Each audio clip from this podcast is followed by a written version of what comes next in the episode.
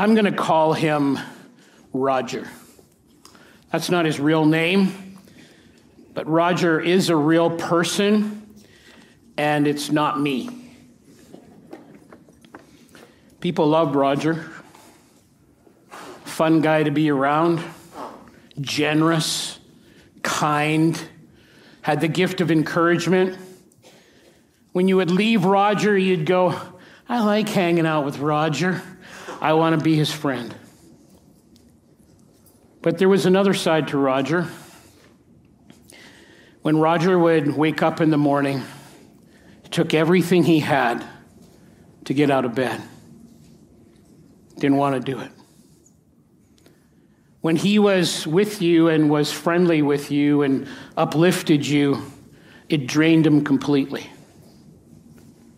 And for many years, Roger battled with the darkness of depression. Roger would very, very frequently have elaborate plans of how to kill himself. Now, if you haven't experienced depression, you might be tempted to think, what's going on with Roger? Roger has it good. He's got a good life. Things are going on for Roger. He just needs to pull himself up by his bootstraps. He needs to cheer up. He needs to just put his faith in Jesus and everything will be okay. And sometimes followers of Jesus will say things like that. But Roger would say, Roger, who was a fervent, fervent follower of Christ, would say it's like a complete darkness that overtakes your life. You become numb. There's no feeling, no motivation, and no hope. So, we're in the middle of a series of five messages on mental health called the peace of God. And the, the main text comes out of 1 Thessalonians 5 23 and 24, where it says, The God of hope will give us hope and peace the God of peace. And He's faithful and He will do this. And today we're going to talk about depression as we're in our third of five messages. And it says in the book of Proverbs, it says in chapter 12, verse 25, it says, An anxious heart, which can be a contributing factor to depression, not the only one, but one of them. An anxious heart weighs a man down, but a kind word cheers him up. And to those that are, maybe right now, or will one day struggle, struggle with this, today the talk is called A Good Word Brings Hope. A good word brings hope. Let me pray with you for a second. Father, we bow in your presence and we invite you here by your Spirit. And I often say this, Lord, but it's so very true. You're already here because you're omnipresent, but you long to be invited. You don't force yourself. You want to be invited not in, only into the place, but into our life.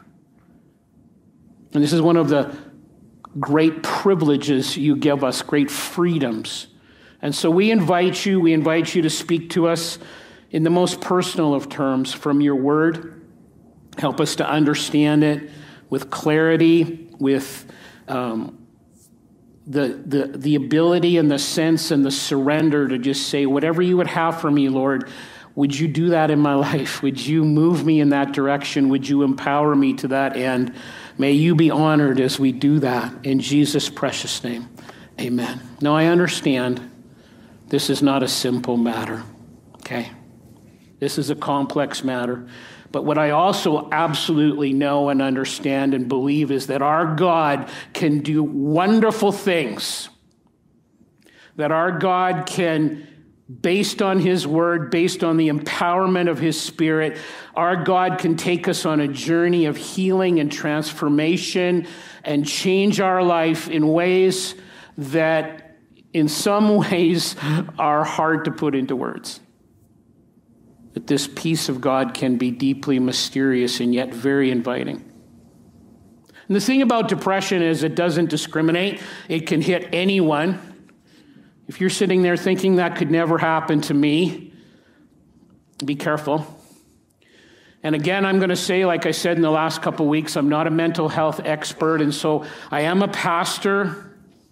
And so I will approach this primarily, not exclusively, but primarily from a spiritual perspective.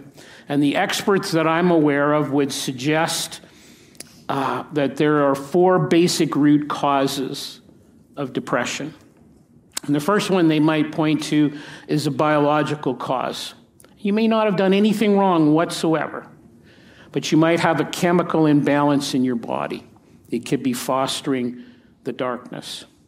You might have had something happen to you that's caused long term chronic pain. And the mental health professionals and, and, and doctors and so forth are doing their best to manage the pain, but it's just there all the time. It's limiting your uh, mobility and your ability to think as clearly as you would like. And it's leading you into darkness. Maybe there's a nutritional deficit in your life, a hormonal change. Maybe you've just had a baby and you are going through some postpartum issues. Maybe you're not exercising enough. Maybe you're not getting enough sunlight. Maybe you're not accessing enough vitamin D. All kinds of biological issues that can be part of the mix as to why this is happening. The second big one they would point to is relational causes and the stress and anxiety that these things bring. And they have all kinds of charts about what's the most stressful things in life, like moving or losing a spouse or a child or divorce or these kinds of things, how different vocations have different stress levels.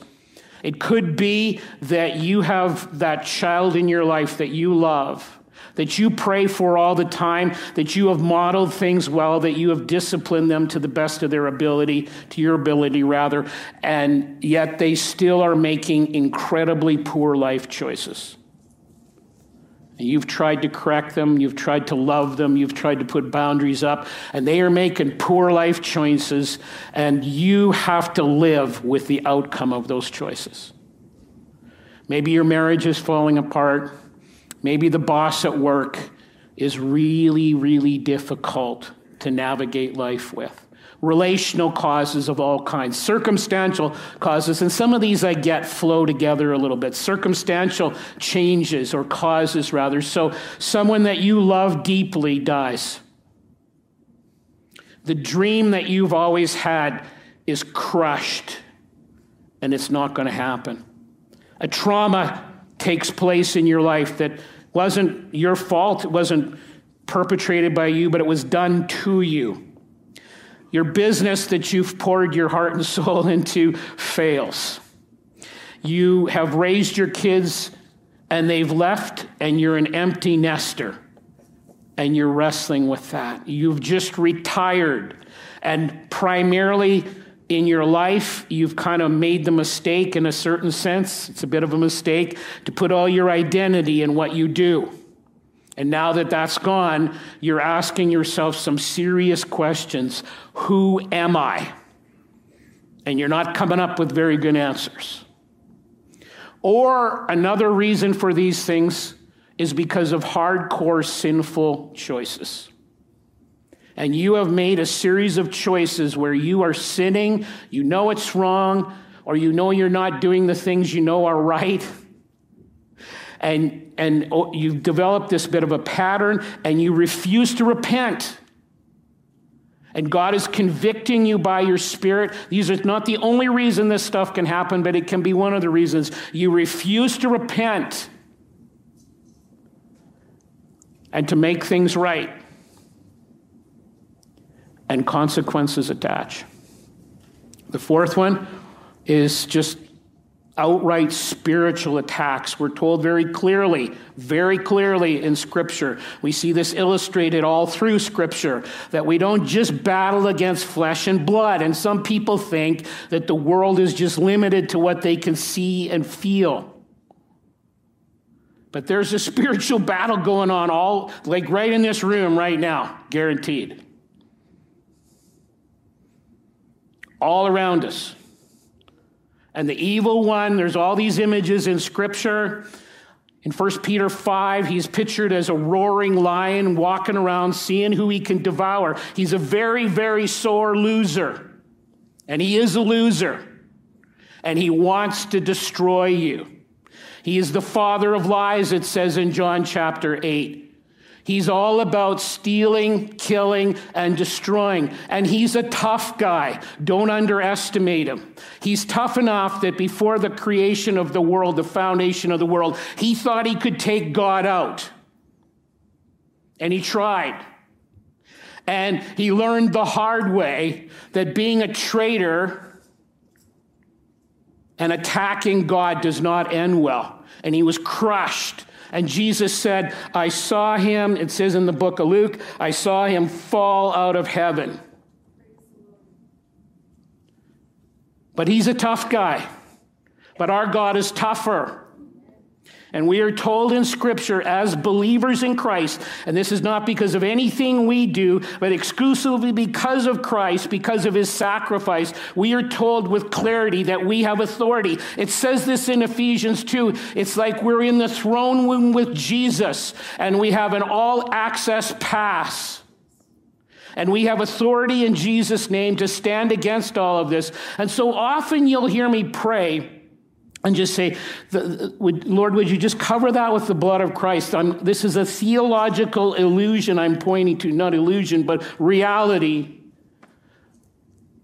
where I'm declaring a spiritual truth that because of Jesus' death, his blood being shed, because of his death, because of his resurrection, because he is sitting at the right hand of the Father, because one day he will return to judge the quick and the dead that, that this kind of reference is referencing this. And by doing these things, he has conquered sin, he has conquered death, and he's completely conquered Satan.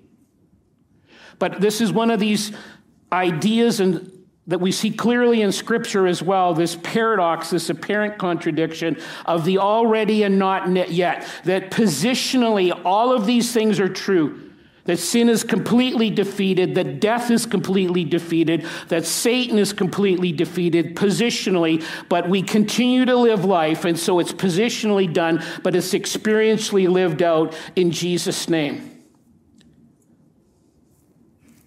So, this can be one of the reasons as well that in the secular realm they will not subscribe to.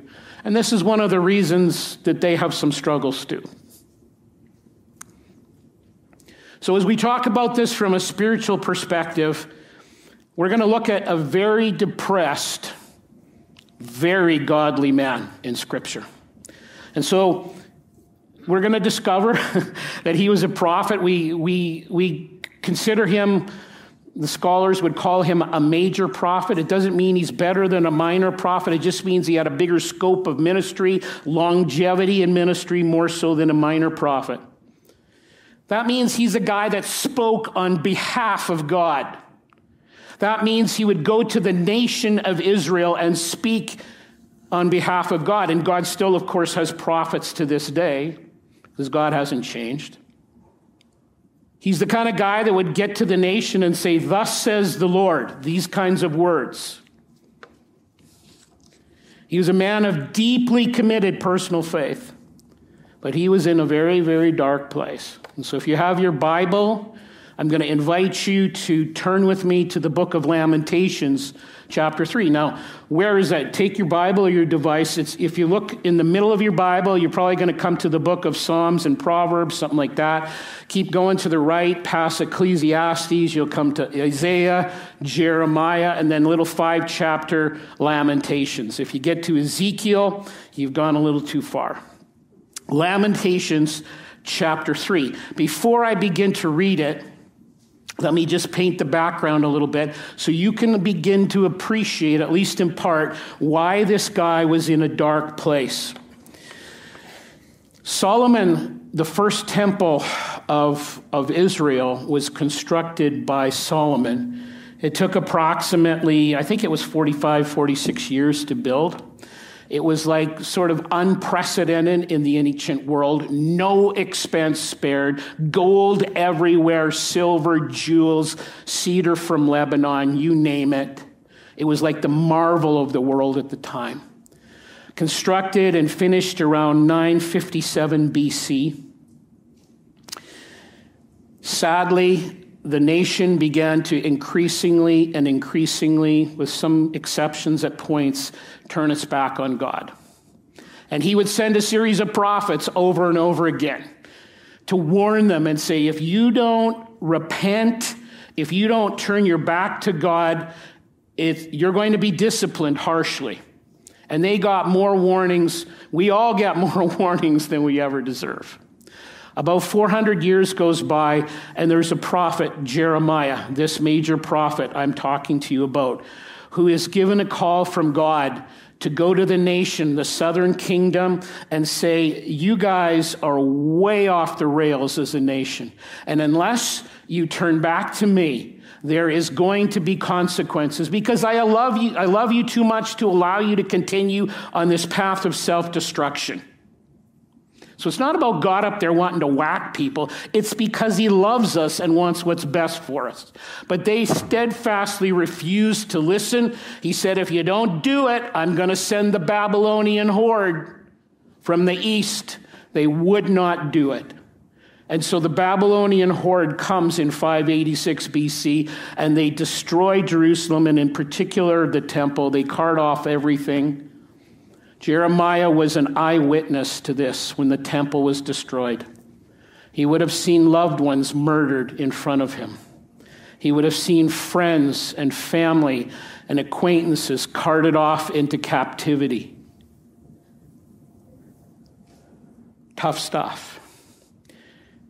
Then, and, and around that time, we're told that he's characterized, it doesn't say this, but he's characterized as the weeping prophet because he saw this stuff.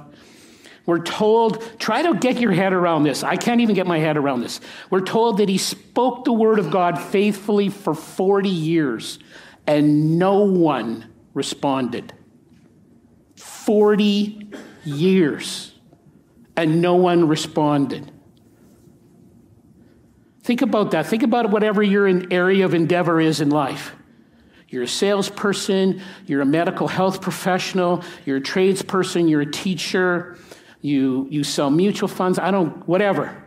And you do your best, and you do it right, and you have the absolute best product at the best price or whatever the offering is, and you offer it, and no one takes you up on it for 40 years.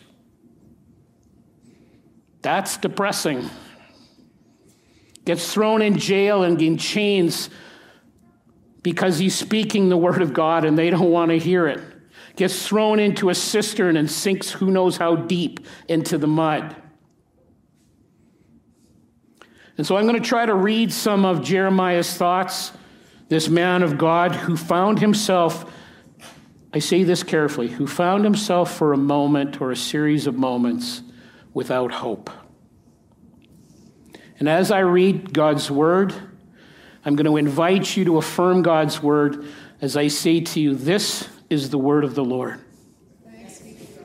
Beginning in Lamentations chapter 3, we're going to do, you can read the whole chapter, but I'm going to read verses 1 to 8, 14 to 20 as an illustration. I am a man who has seen affliction by the rod of his wrath. He's saying, I warned them, they would not listen, and the rod of God's wrath and discipline was visited on the nation. He has driven away, me away and made me walk in darkness rather than light. Indeed, he has turned his hand against me again and again all day long. He has made my skin and my flesh grow old. He looks way older than he actually is. And has broken my bones. He has besieged me and surrounded me with bitterness and hardship. He has made me dwell in darkness like those long dead. He has walled me in so I cannot escape. He has weighed me down with chains. Even when I cry out or call for help, he shuts out my prayer. It seems like God's not listening you know, there's some more. And let's jump down to verse 14. I have become the laughing stock of all my people. They mock me in song all days long. They sing songs about this guy to ridicule him. He has filled me with bitter herbs and sated me with gall. He has broken my teeth with gravel, and he has trampled me in the dust. I have been deprived of peace. I have forgotten what prosperity is. So I say, My splendor is gone, and all that I had hoped for from, from the Lord. I remember my affliction and my wandering, the bitterness and the gall. I remember them well. My soul is downcast within me. Downcast within me. Two things I want you to remember. We're going to read a few more verses in a sec. But two things I want you to remember as I read those verses. If you're battling depression or darkness, or even heading in that direction. Number one is your emotions are vital and valid. Your emotions are valid. Okay? Don't listen to somebody that says they aren't. Your emotions are valid. The situation feels hopeless. You don't know what to do. You don't know where to turn. You've tried to pray, and frankly, like Jeremiah, you feel like there's no hope. Number two, all of what I just said is totally true, but it's incomplete. It's all true, but incomplete. Emotions are valid, but they're not permanent. The situation feels hopeless but with God, there is always hope. He's never given up on you, He never will. Never will. no matter what somebody says to you or is whispered to you from the evil one, He never will. And so, what I've just affirmed to you from Scripture and will here in just a moment again is I pray that a good word will give you hope. That's my main goal today a good word from God will give you hope. And so when you're hurting and you don't know where to turn, there is absolutely hope in Jesus. If you were paying attention to the songs and the reading from Scripture we did today, it just could not have dovetailed any better. Like, I mean, the stuff you were declaring in those songs, this is stuff right out of Scripture. These are things from the faithful God who never, who never reneges, who's never too busy somewhere else.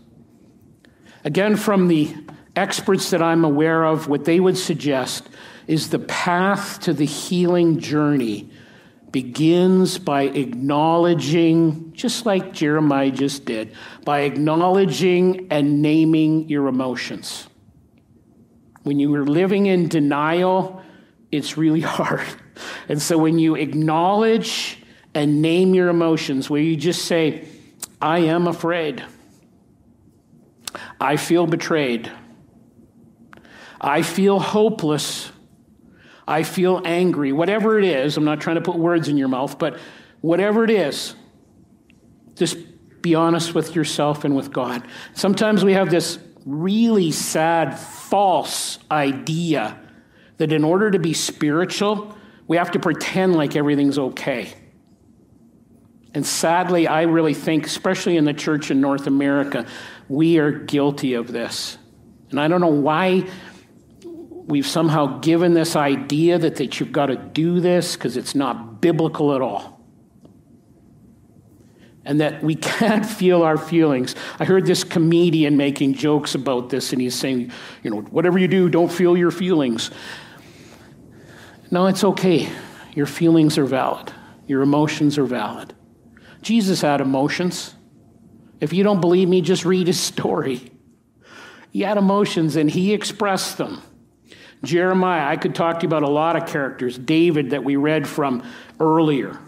They had emotions, they're a valid gift from God. And when we acknowledge them and name them, this is when we begin to open the door for God to change things. And as you often hear me say, can God do this instantly? Of course He can. But usually He does it over time. I remind you if you're going through this, or you're in this, or you're heading this way, sometimes we forget this stuff. Remember that emotions are normally temporary, okay? They have a shelf life. they have an expiry date. And so, whatever you do, don't make big permanent decisions when you're struggling. And so, you know, you're feeling afraid, you're feeling overwhelmed, you feel numb, you feel dark, whatever it is. And so you think to yourself, I know, I'll quit on my marriage. Or I'll quit on God. Or I'll go get a, you know, a couple of bottles of Jack Daniels and drink myself silly and somehow mask the pain. Don't do it. It just makes stuff worse and the evil one is whispering to you and pointing to these destructive things, and they'll just make you feel worse. It's a vicious, ugly circle. Remember, he wants to destroy you. He knows what's coming for him, and he wants to take as many people down with the ship as he can. And he may even whisper lies to you like this you know, you, you just, you'd be better off if you weren't here. Huge lie. I will feel better if I kill myself. That's never true. The God who created you and knows you better than you know yourself knows what he's doing. Secondly, when, when God is there, there's always hope, even in the midst of the darkest moment. Because this, he, he, you, you heard me, what I read in those verses right up to verse 20. Now, here's what he says in verse 21. Yet, in other words, full stop. Yet, this I call to mind. This is I'm remembering. This is what I know to be true, factually true about God. Yet, this I call to mind, and therefore I have hope. Because of the Lord's great love, we are not consumed, for his compassions never fail. They are new every morning. Great is your faithfulness. I say to myself, The Lord is my portion, therefore I will wait for him. The Lord is good to those whose hope is in him, to the one who seeks him. And so Jeremiah says, Oh, yeah, this is how I'm really feeling. I'm going to be honest with God thoroughly honest. I'm going to name what I'm feeling. But he remembers at the same time, after he's kind of spewed this out a little bit, he remembers the goodness, he remembers the character of God. He remembers that despite what he feels, there is hope, that this is a matter of fact that is unchanging, even when I don't feel like it. And because of God's great love, it says in verse 22, we are not consumed. That word love there, this concept comes from the, the plural Hebrew word hesed, which is found in Scripture 248 times. And rather than it just kind of being a one off word, in the Hebrew, it's like a sentence, it's like a mini story. And so so one of the definitions I like about this that comes from one of the translators is he says Hesed means the unbreakable devotion to God's promises, a covenantal, the God who never breaks his word, a covenantal commitment to God's character. Therefore, we are not consumed. And where it says there in the Hebrew, and it's a big long word that I can't really pronounce, in compassion, the image is what happens in a mother's womb. So think about a mother's womb with me. The womb is a safe place, at least it should be. And sadly, sometimes it isn't in our world. The womb is a sad place. This is what God says about that life, that preborn life. And it's God's intention and it's a sanctuary where life begins, where life is nourished in the womb, where it's strengthened. And in this image and in this womb, compassion never fails. It's new every day. And so he says, and he's experiencing it in the rawest of forms, when your world feels dark and there feels like there's no light, acknowledge this, be honest with God and yourself, and then say, I need help. And you're hearing me say this every week. And I'm going to say it again. Asking for help is not a sign of weakness, it's a sign of wisdom, it's a sign of courage. Asking for help is not a sign of weakness, it's a sign of wisdom. So maybe you need to talk to a counselor. Maybe you need to go into addiction treatment because the addiction is part, maybe the most biggest part of why you're depressed. This was certainly the case with my brother in law. My brother in law was black, you know, blackness, no hope, no light, totally depressed, hooked on meth. Absolutely needed addiction counseling.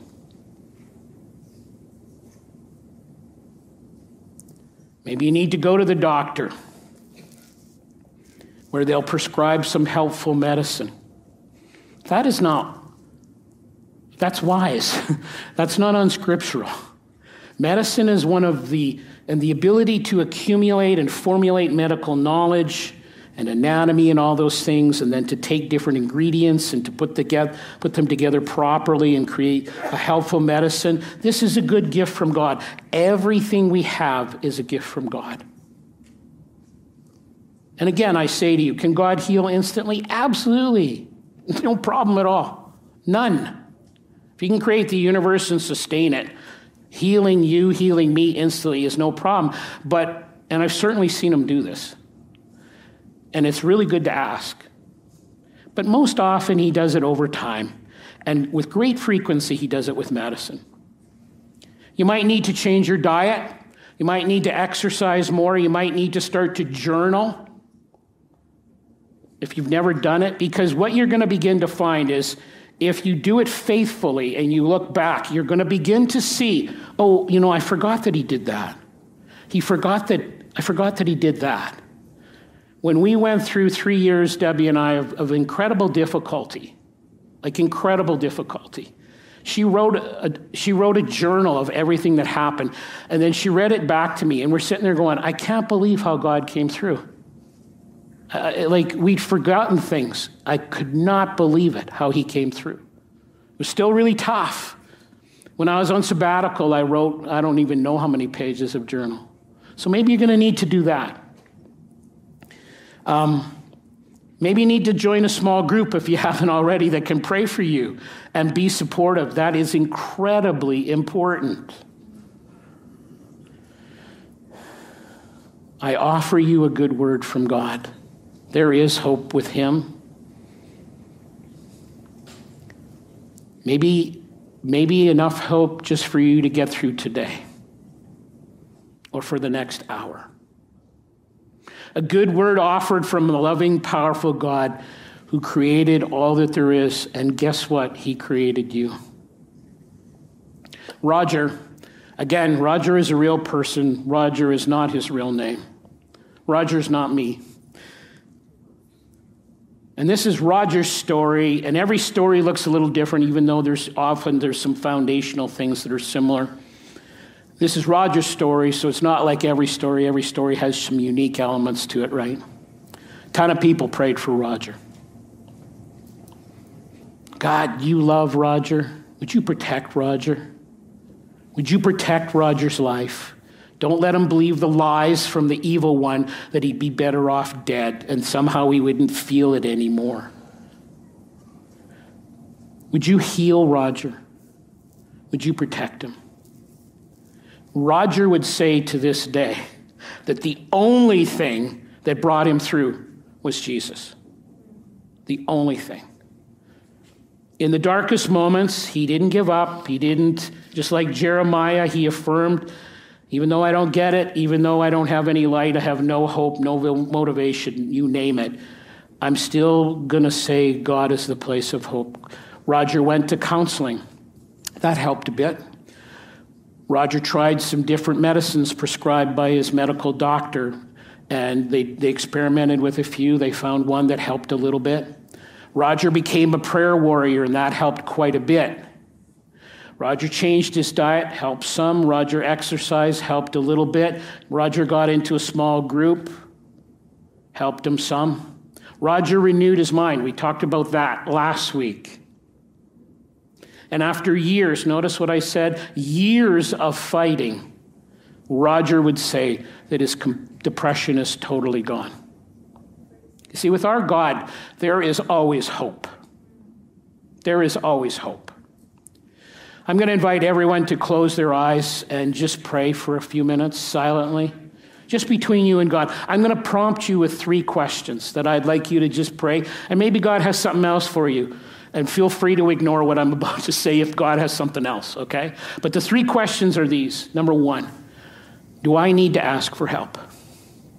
That's number one.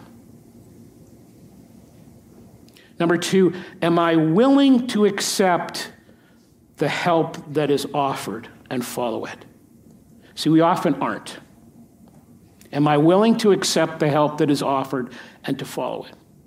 And then, thirdly, is there someone I need to pray for that needs help?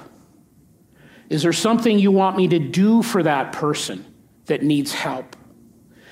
Would you specifically, it won't be a vague thing from God, He'll specifically reveal to your heart who that person might be and what you should do.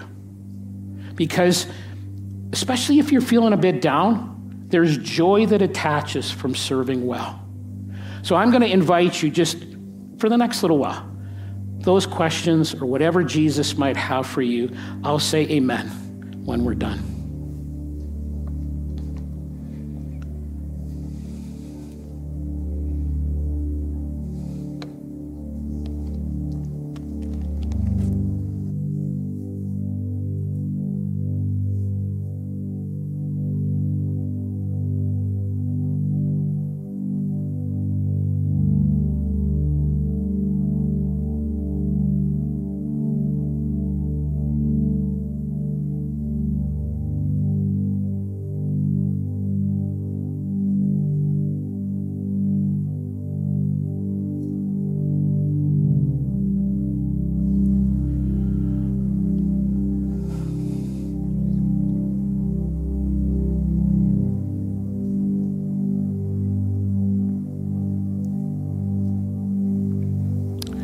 Jesus' name we pray. Amen. Yet this I call to mind, and therefore I have hope.